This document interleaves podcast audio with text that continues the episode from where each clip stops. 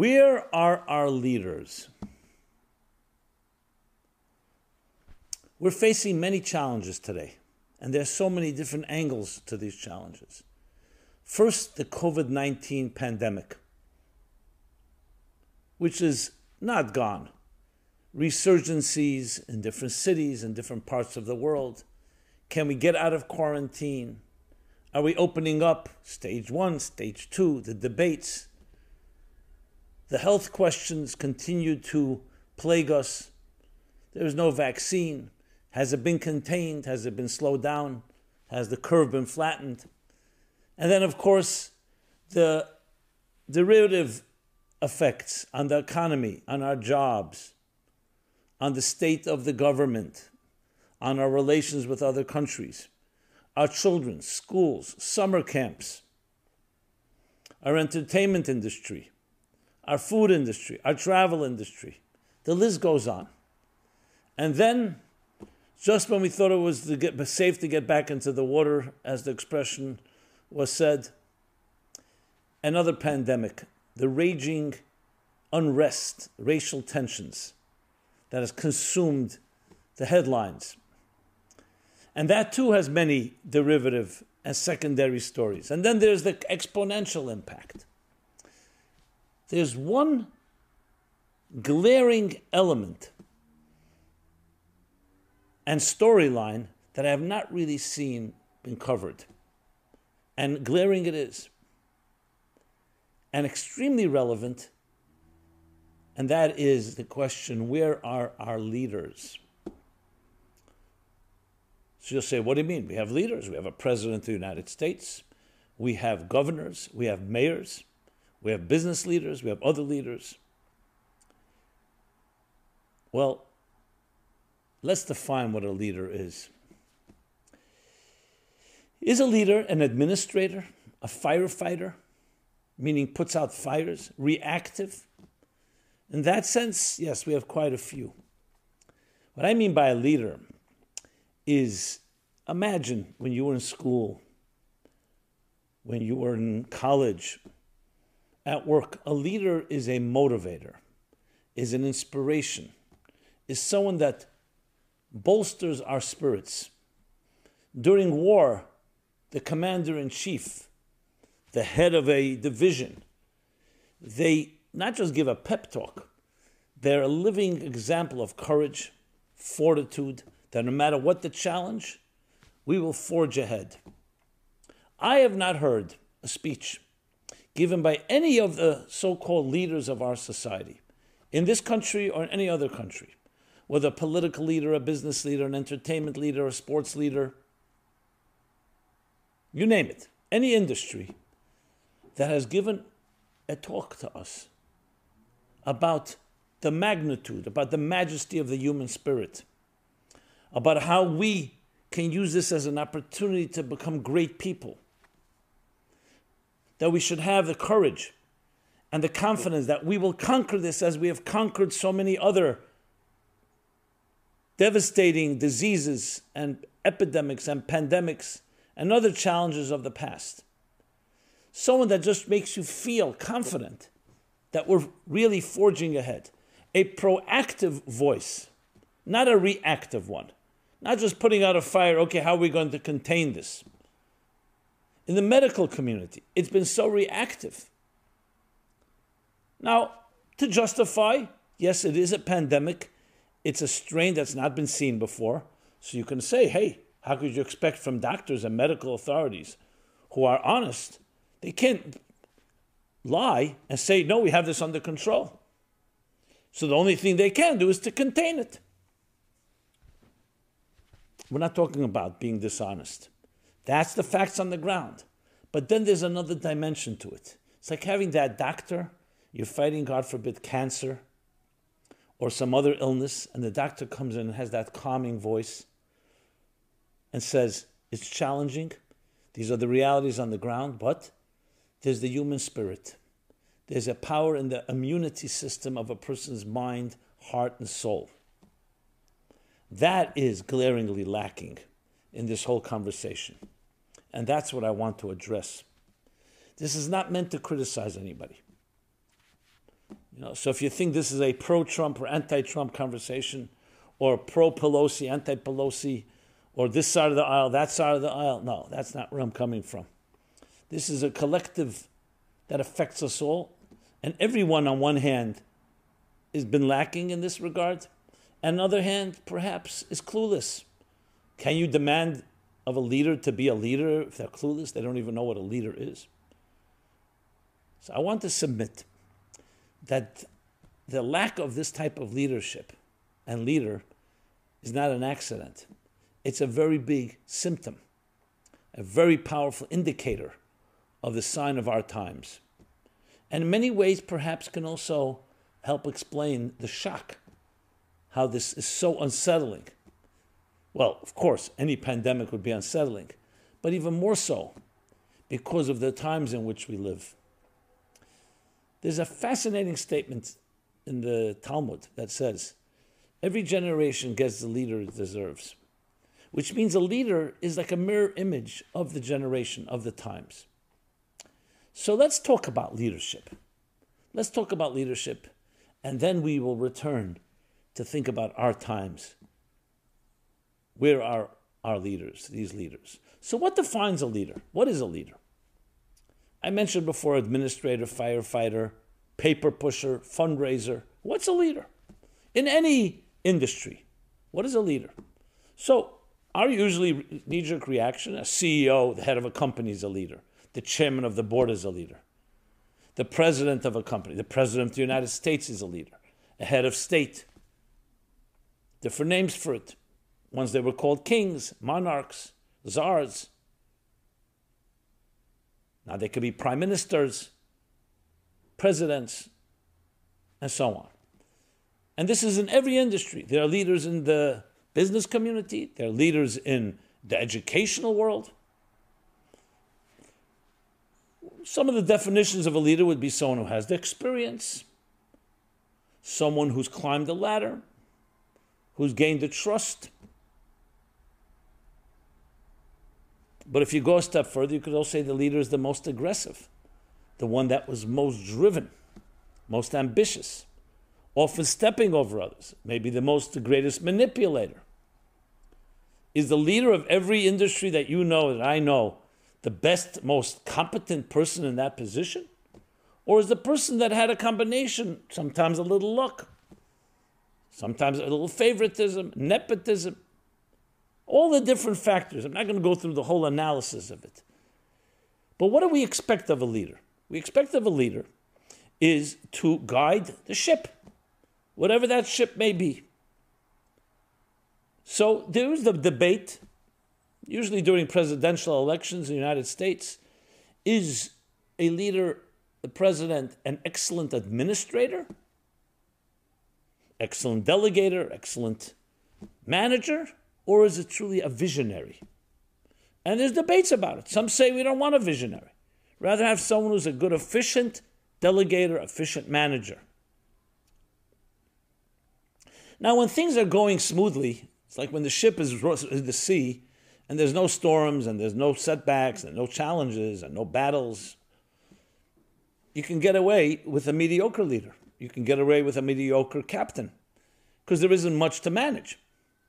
But when there's a crisis, when war breaks out, when the pandemic breaks out, when other challenges we face, then you start wondering and start seeing who's who. Warren Buffett said it about a completely different matter. When the tide is out, you see who's been swimming naked. When the lights are dimmed, you start seeing the cracks. Very often, the leaders that have risen in history were not even expected to be a leader, but they were faced with a real challenge, whether it was a war or another challenge, and they rose to the occasion because that's what was expected of them. Some did not rise to the occasion. So I have a chapter in Toward a Meaningful Life called Leadership. What is leader? A leader. So in most cases, a leader is somebody who has to have a healthy ego, has to be driven, has to be ambitious. A leader is defined by what he is, by what he, she is. And often, again, it's not most competent necessarily, but the person who's managed, who's maneuvered, and we hope ethically. Sometimes it's not so ethically. When we talk about leader, by contrast, the true leaders in history, Moses is the quintessential leader, the one who led the Jewish people out of Egypt, the Exodus, the one who led them 40 years through a wilderness, tremendous challenges, the one who served as God's messenger to bring them the mandate. So some would call that a spiritual leader, an educator, a teacher, a rabbi, a rebbe. However you define it, what the Torah tells us about his leadership was, you know what? He was the humblest man that walked on earth. Humility. Interesting. Humility is a beautiful virtue. But is that the definition of a leader? As a matter of fact, you can argue a humble person may not be the best leader. Because a leader needs to be aggressive, needs to be dominant, needs to be forceful at times, persuasive. Humility is a beautiful virtue, but it may not always serve a leader well. And yet, that's the description. This man was the humblest that walked on earth. Another description of Moses, a shepherd. The first time he is described in the book of Exodus, he was a shepherd. Explaining why? Because a shepherd is a true leader. The shepherd, he shepherded his flock. You're the shepherd of a flock. The expression of a leader. As we're told, Moses was a shepherd by his future father in law Jethro. And once it happened that among the thousands of sheep, he suddenly noticed one of the sheep disappeared, wandered off. He began searching desperately, frantically, and finally found the sheep a while away, had gone off near a brook of water, sipping water so he realized the sheep was thirsty. He felt bad. He lifted the sheep, put it on his shoulder, and carried it back to the flock. And that's what we're told. God said, if a human being can be that sensitive, when nobody's looking, nobody's watching, one sheep among thousands, to a sheep, this is a person you can trust with the people, with my people, to be a shepherd of these people. Again, an indicator of sensitivity to the person, to the people. So, what is the true definition of a leader? Not what he is, but what he is not, what he does not have. Lack of arrogance, lack of pomposity, lack of self assurance, self righteousness. A leader is someone who's dedicated to a cause higher and greater than himself or herself. And as such, will be acutely sensitive to the people that he is leading or she is leading. Very different definition. Maybe surprise some of you. Why? Because we don't have leaders like that. When's the last time you saw a leader like that? We may have been lucky in school and had a mentor that had that type of compassionate sensitivity, empathy, kindness, at the same time gave us direction. Because we're not just talking about a humble person. When Moses' humility is explained, it says, no, he wasn't humble as in he did not have qualities. He was quite aware of his supreme qualities, his brilliance, his integrity, and so many other qualities. But he said to himself, These are not mine, they're God given, they're a blessing, they're a gift. And if someone else was given this gift, they may have done better than I. So it's a person dedicated to something greater than themselves. So then, when there's a crisis, what do you think they're going to do? They're not going to run for cover. That's just plain cowardice.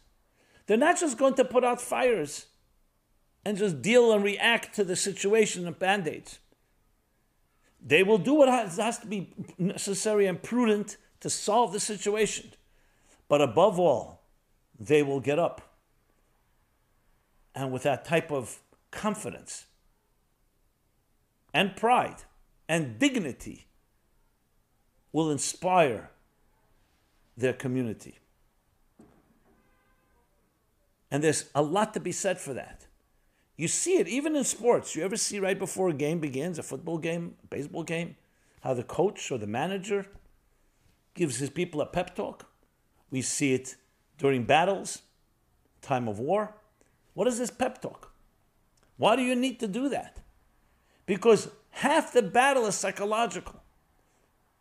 Yes, there's a battle to be fought, whether it's a battle against a disease or a battle against any other adversary, adversary, adversarial forces. But there's another battle, a psychological battle. Do you have confidence that you can win? Do you have confidence that you have what it takes?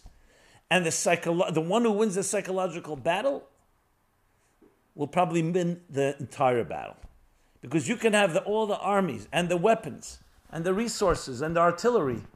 But if you don't have the confidence, if you don't have the psychological fortitude and wherewithal, easy to lose the war.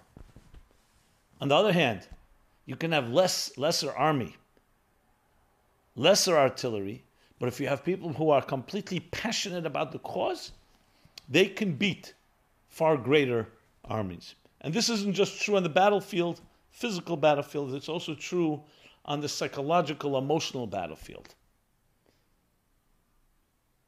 Case in point, the Vietnam War. Who would have thought? Who would have thought a bamboo country faced with the United States of America, the largest, mightiest military in history. A little country. You can't even compare, though they were armed a bit by the Soviet Union, but how could you compare? Did the United States win the war? No. They lost the war. They had to leave. Goals were not met.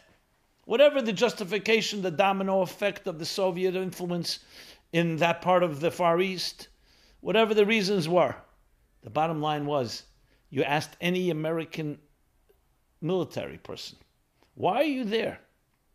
I don't know. Why are you fighting? What does it? What does victory mean?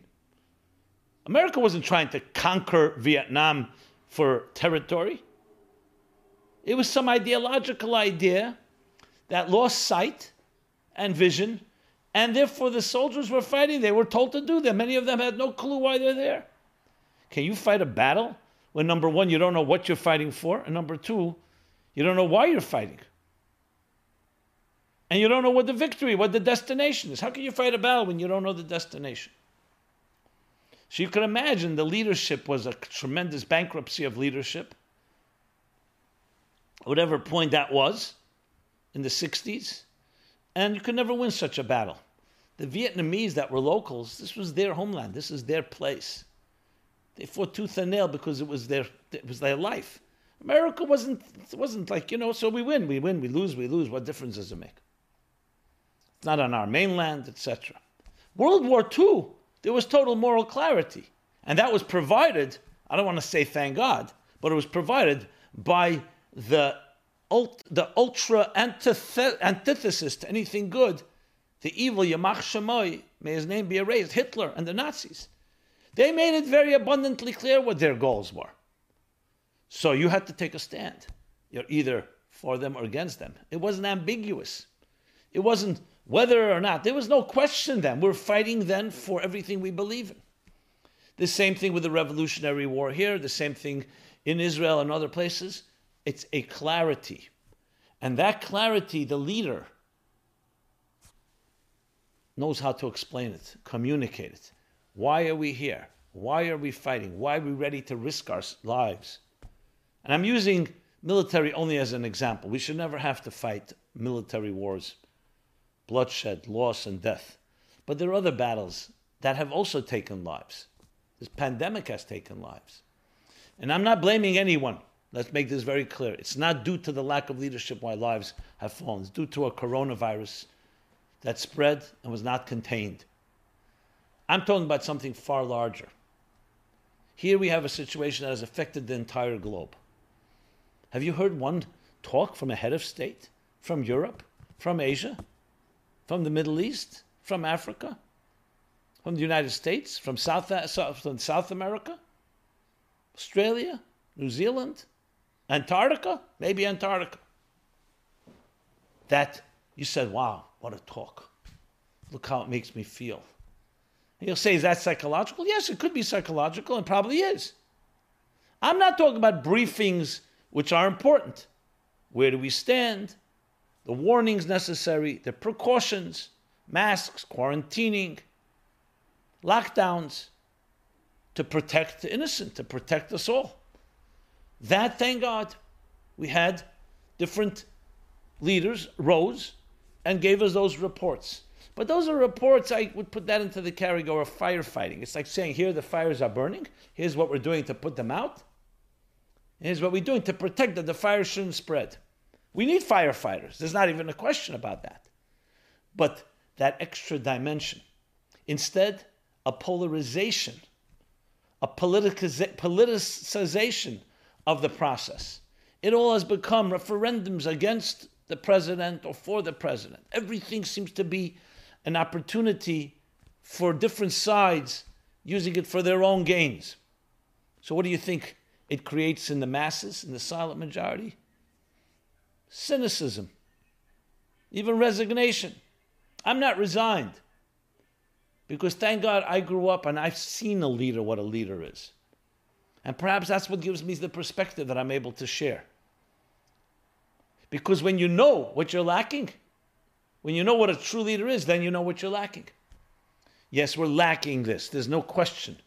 That moral certainty, that moral clarity, that belief in the human spirit. This is not necessarily because you have these beliefs or this religion or that religion or this party or that party. I'm talking about a universal message, a universal message that we were all here, put here you want to add the statement from the Declaration of Independence great, all men are created equal, all people are created equal. Everyone in the divine image. And I'm not emphasizing the religious component, but the universal one. And we have been here, look at human progress. We've turned the world into a far better place, and we will continue to do so. And we will come out of this pandemic and out of the racial divide and everything else greater than ever and make propose, propose ideas what we can do to be more loving and kinder and gentler and more caring and more united than ever. Suggestions. Yes, what has happened is no one has called this. This became a grassroots effort. Each of us became, in a small little way, a leader to the best of our ability with all his ups and downs. But that type of voice is a glaring omission and a true headline that needs to be addressed. Because with it, it would give us a lot more confidence. I see much uncertainty. The unknown is very debilitating. And you don't always see the effects. It takes time to see the effects of an uncertain future. Yes, we all are confident this is going to end and will life go back to normal? So there's the debates on the matter. But it still has taken a toll. And in some ways has brought out beautiful things and innovation unprecedented. That's not a question here. So I'm not pointing my finger to any individual. You know why? Because I don't expect anything from them on this, in this regard.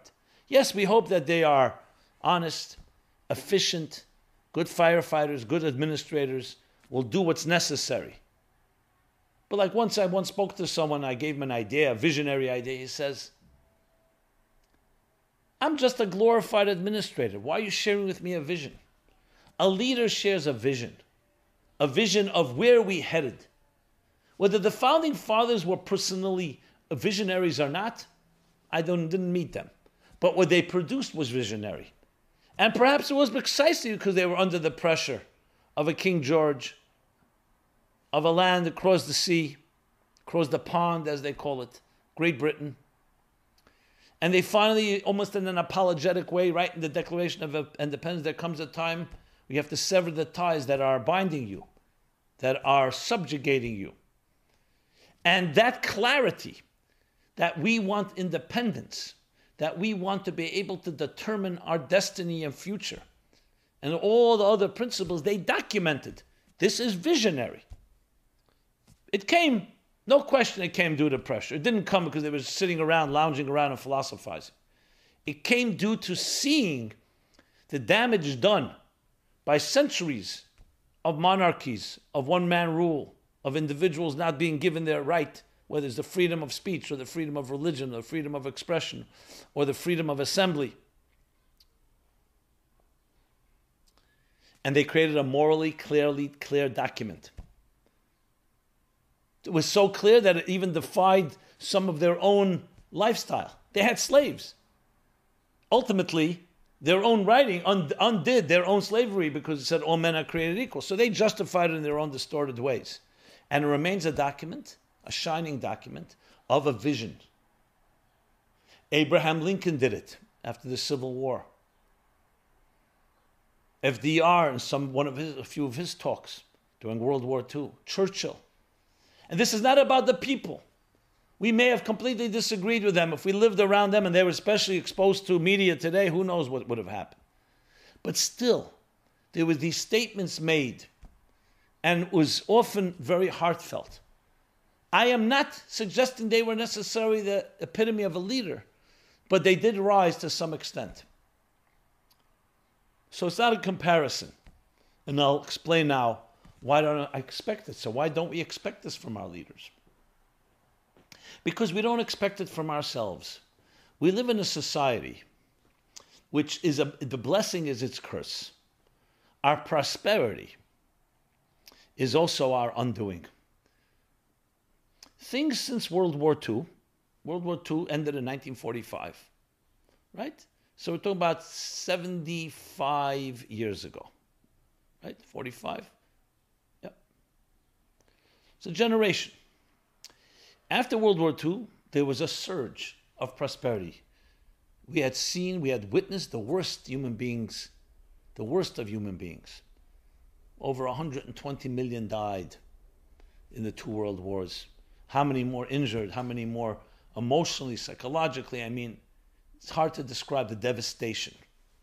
But then came a period of prosperity, which the United States was already on that trajectory with no war for 75 years, well, even World War II was not fought on American soil, which was also an important measure that America was not disrupted.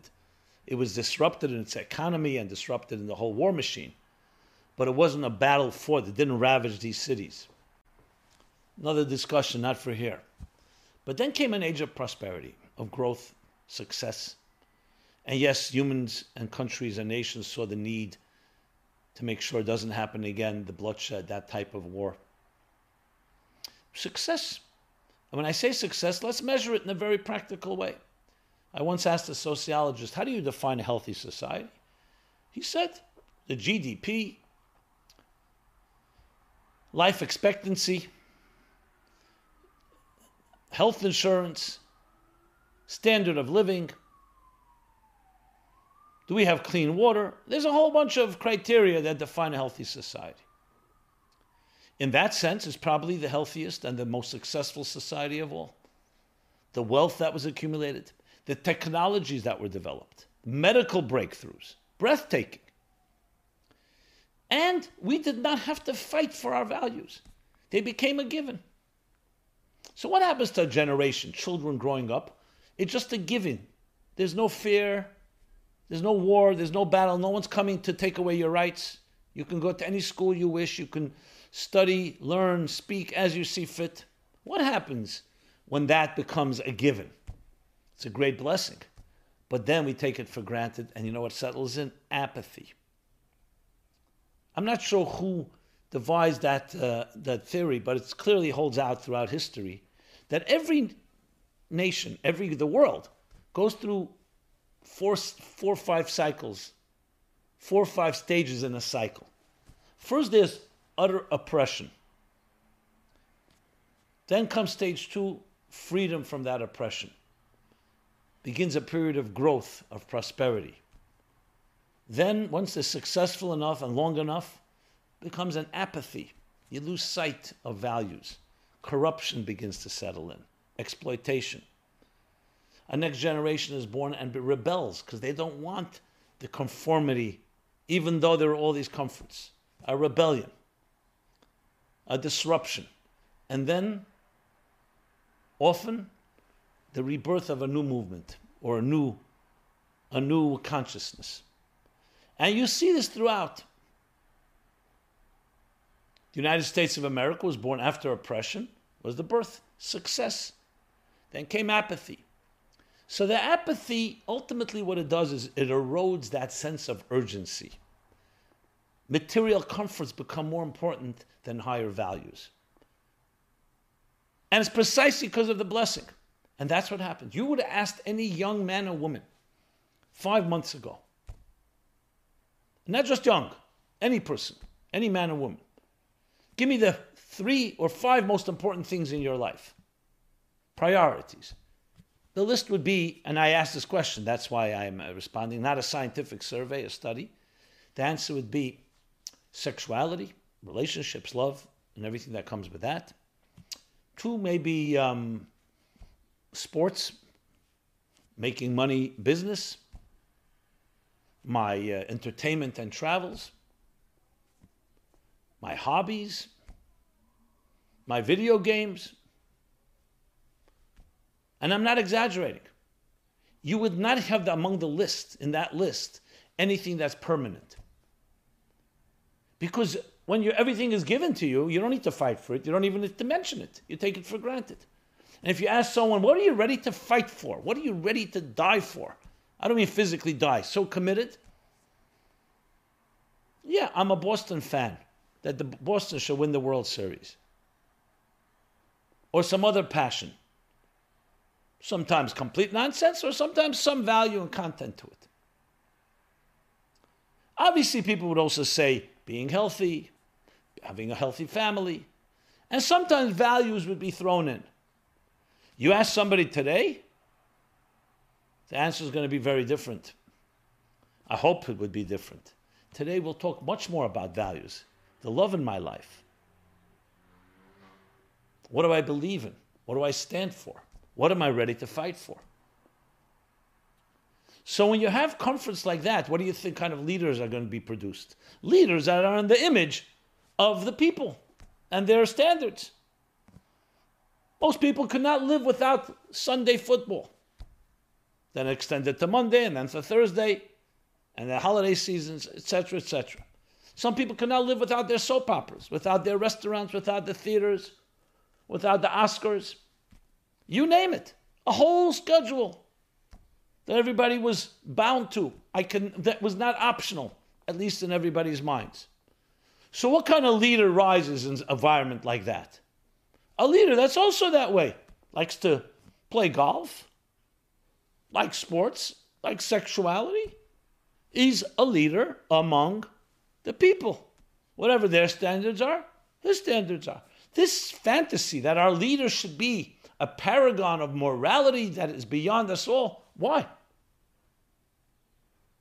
Yes, it's a nice illusion and a nice aspiration, but he's a leader like all of you. There used to be that, that joke they would ask the question the king of the fools is a greater fool or a lesser fool than the fools? So, on one hand, you'd say, one second, if he's the king of the fools, that means he made it to be king, so he's a lesser fool. Or you could say the opposite. Since they're fools, who's the king of the fools? The greatest fool of them all. So, leaders became a product of the society. A society became very lackadaisical, very apathetic about its true values. So then, when the values are challenged, or life is challenged as it is now, and there's suddenly racial outbreak, what are you going to have? The leaders have all been educated. They're all part of us. They're part of the problem. They're part of lack of vision, lack of what do you stand for? What are you ready to fight for? We never had to answer that question. So what happens now? They're just not around. They weren't educated. They weren't trained. Because the people never needed it. They needed it, but able to get away without it. So our lack, the vacuum of leadership today, is a direct result of our entire social situation, which you can also argue is one of the reasons that this pandemic, perhaps like no other, has so unsettled us. Because not only was it unexpected, everything was working. We had our schedules, we had what restaurants we're going to eat at in the next months. We had our summer plans, travel plans, school, everything suddenly. There was a baseball season coming. Who wasn't preparing? And those people are baseball fans. Everything, the whole world around it. And each of these industries has sub, sub, sub, sub industries. All that disrupted, upended, destabilized. What are we left with? Our own inner resources. Leadership? The leaders we elected, the leaders we've chosen, the leaders that climbed the ladder, whatever, whether they're corporate leaders or political leaders or sports leaders or entertainment leaders, or you name the industry, educational leaders, they were always administrators until now. So what suddenly you expect them suddenly to become what? So now, yes, they were firefighters. Thank God there weren't many fires to fight. Now there are, so they all the firefighters are coming out to do what they have to do. Visionary, proactive. Have you heard anyone say, listen, this is the year 2020. It's the year of disruption. Amazon disrupted the last few years, the internet, Amazon disrupted the entire retail business. Technology in general is disrupting the dinosaurs and the old models. President Trump disrupted Washington, Republican and Democratic, and everybody else. It's an age of disruption. Disruption is meant to lead to greater realities, to greater truths. That's what happened in the Black Plague, the Middle Ages. That's what happened after other pandemics. Give us a history lesson. Not a history lesson, a history lesson. Learn from the past and say 2020, in 2030, 2025, without giving a necessary exact date. We are not just going to grow through this. We're going to become greater than ever. We're going to eradicate disease. Give up game plans, some vision. Then, of course, we have to also work on the ground level. That's what a good leader does offers vision, offers confidence, offers hope. And above all, I would like to use the word spiritual vision. Because at the end of the day, the human spirit is so critical here. Our attitudes, our fears and uncertainties, our confidence, our hopes, our aspirations. Take us back to the Declaration of Independence, to 1776. That's what you do, you revisit. You go back to the point of departure. Why are we here? You go back to the mission statement. However, it's articulated the mission statement that we are here to create a better world, a world of liberty and freedom. And not just a slogan, turn it into a plan of action, to a call of action, and reaffirm it once and again and again. It becomes the mantra. You know, if leaders would rise up and say something like that, they would get everybody's attention. While also fighting the fires and putting out, extinguishing all the challenges that we have to the best of our ability. This is lacking. You look into the story of Moses, you see what Moses was. Moses didn't just come and say, okay, let's figure out how to get out of Egypt. He strengthened the people. He strengthened their faith, their trust, their hope. They were broken. Their spirits were broken from servitude and hard labor and bondage and genocide over years and years. The truth is, we all have that leader within us. I highly recommend read the chapter of leadership in Toward a Meaningful Life. We all have that leader within us because we have a spirit within us. So then you could argue, what do we need a leader? But one leader can help ignite, can help reveal, can help uncover the spirit within us. That's what a true leader does. Reminds me of Michelangelo's immortal words when they asked him, How do you carve? How do you sculpt those beautiful angels in the marble? He says, I see the angel trapped in the marble and I carve and carved and set her free. That's what a leader does. It reveals the best in us, what we can become, not just what we are.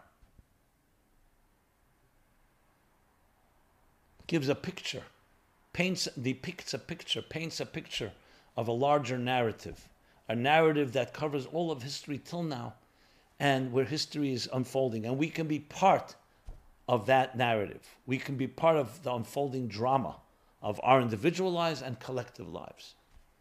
But for that, you need spiritual clarity. You need spiritual vision. You need a bird's eye view. Why are we here? Ask most people, ask leaders, quote unquote leaders. I don't even want to call them leaders. They're just name by name. They're leaders of a company, they're leaders of, a, of an entity, of an industry. Ask them, why are we here? Some will say that's not an area we're allowed to speak about because people have different opinions. And you're forcing me, I can't bring in my faith into the picture, my beliefs, my philosophies. Why are we here? Why is the human race on this earth? Why are you and I here right now? That's what a leader challenged you to ask. And he comes up with an answer. He's not going to answer it for you. The answer is because we're here to refine and spiritualize the material existence and turn it into a divine home and a divine garden. Yes, each of us, our little corner of the world. Using our unique skills and our unique talents and our, our unique opportunities and unique personalities. And that's why we have all the freedoms that were bestowed upon us by the Creator. To be able to spread our wings, to soar, our spirits soar, and build a greater world. It's not the goal is to make money, to have power, to control. The goal is not just survival at its best, it's higher purpose, a higher reality. The world itself, the material world, is a hostile world. Hostile to each other and hostile to its higher purpose. You can get so consumed when you're making money and you're controlled by your schedules and everything that you think is so important to your routine that you become a slave to your own routine. What the leader will tell us, no. You should not be defined, your identity is not defined by what you do. What you do should be defined by who you are and why you're here. You're here to refine and spiritualize this material world. Be successful, be prosperous, make money, but realize it's all means to making your corner of the world a more loving, giving place. We can be takers or we can be givers. The purpose is to become a giver, not a taker, not someone that hoards but someone that spreads out, that illuminates, that shares, that inspires, that brings light, an ambassador, an agent of light in this world. This all resonates with us, each in our own way, not just to our loved ones, but to the entire world, because you know what? We're all one large organism. We're all pieces of a larger mosaic, a larger symphony. Each of us has our unique music to play. I'm not writing the speech for the visionary, for the leader, but maybe I am. Maybe this is part of that speech. Live up to who you are meant to be. Not just survive, react, conform, follow. Be proactive, lead, initiate. You have everything you need inside of you. And what better time when your schedules are disrupted? That's exactly what we should be doing. A call to civility, a call to higher service. There's a pandemic of racial outrage. Some of it legitimate, some of it overblown, some of it exploitive. And even that you have to be careful what to say today because people are trying to control. But if you're going to be honest with integrity, let's look at everything. Let us call the human race to the better angels within us. Whether you're black or white or Hispanic or Asian or Chinese or whatever culture, race, nation, we are all part of the symphony. Hearing a message like that, I would say daily, a good leader would make sure. It doesn't always have to be in a speech, it could be in writing. Yes, we've gotten guidelines from the governments what to do, what not to do, masks, not masks, 10 people, less than 10 people. These are all preventive measures which are necessary. This is what you come to hospital, they tell you these are the guidelines. Here are the guidelines. Why didn't they print a booklet that says, here are 10 things you can do for your spirit, for other people? What we as a collective human race should be doing, individuals should be doing. And again, I don't think it's malicious. I think many are ignorant, they're clueless.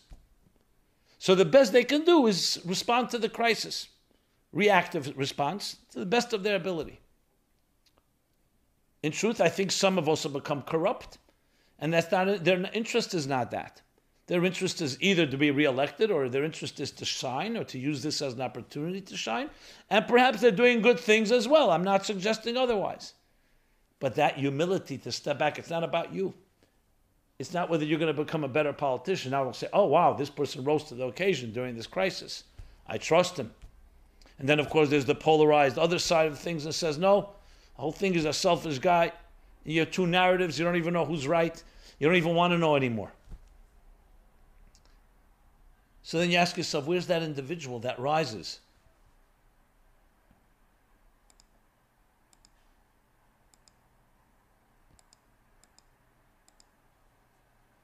That rises to the occasion and tells us all, hey, we're here for a higher purpose.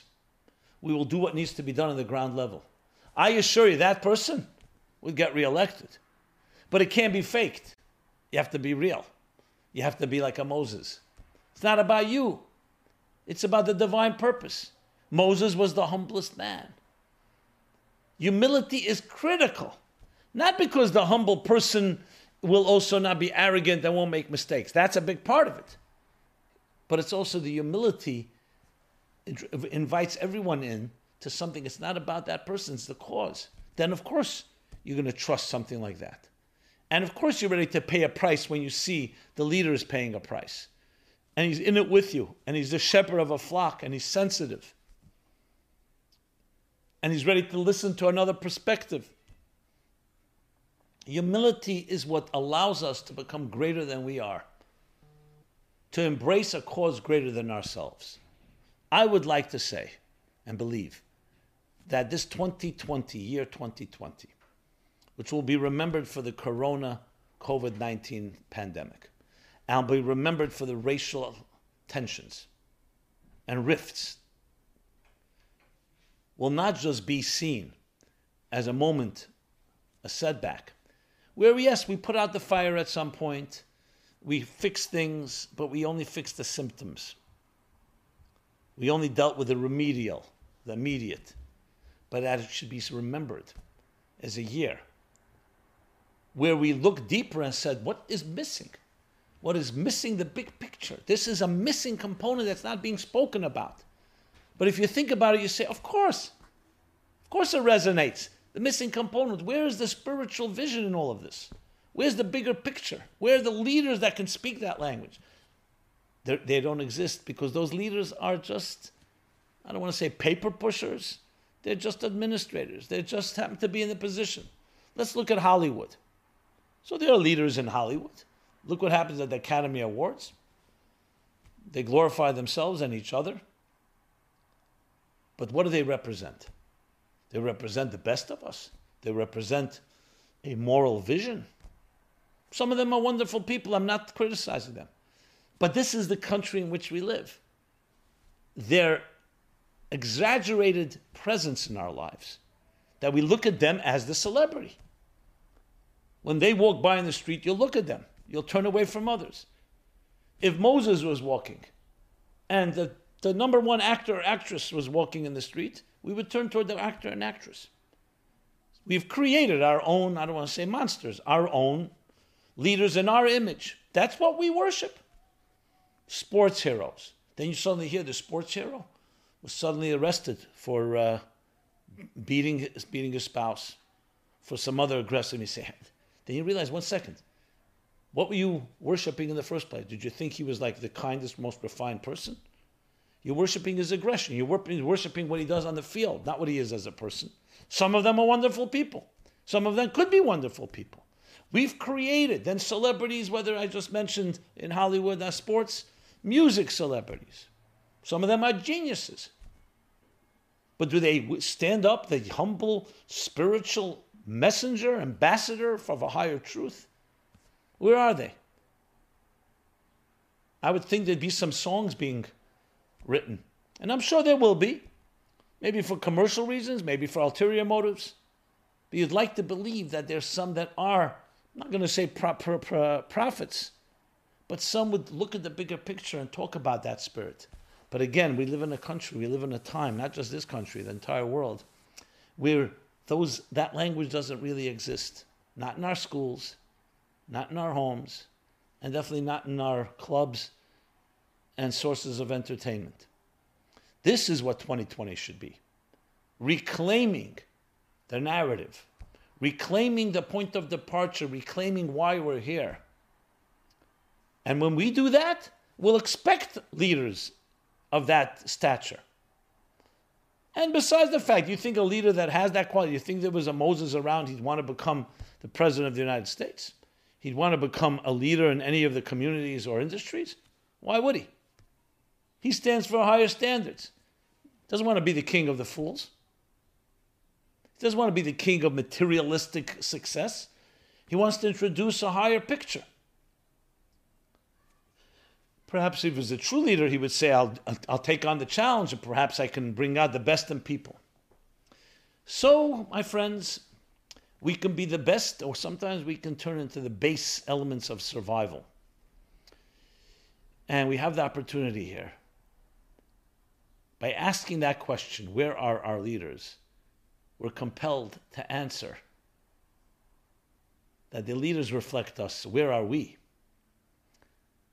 If we focus, refocus, and reclaim our own this destiny and do not betray the purpose of our lives individually and then collectively. And today, with social media and all the technologies, it's easy to share this message. I assure you that leaders will emerge, and you may be that leader. I may be that leader.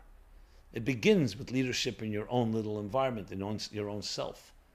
You think in that proactive way, in that visionary way. So, in a way, you can say every downside has an upside. The upside is the silver lining is that we are now compelled to be that leader. It behooves us to rise. And many have, not even deliberately or planned. Due to the challenges, we have to become innovative. How will I entertain my children? How will I be more loving? How will I make sure that other parts of my life are maintained. Interesting, creative, innovative ways people have come up with. We have become, in many ways, leaders in, this, in our own right. It doesn't contradict everything we've been speaking about. On the contrary, we want that to become a groundswell that will ultimately have a ripple effect, a butterfly effect, each one on the other. So please share these ideas. I again say I didn't come here to criticize. I wasn't pointing fingers, I didn't mention names, because I think we're all in the same boat. I don't think it's one person or another. It's a product of our circumstances. But we can do something about it when we ask the question where are our leaders? Where's the leader within you? Where's the leaders around us? Where's that vision? Where's that spiritual strength and that courage?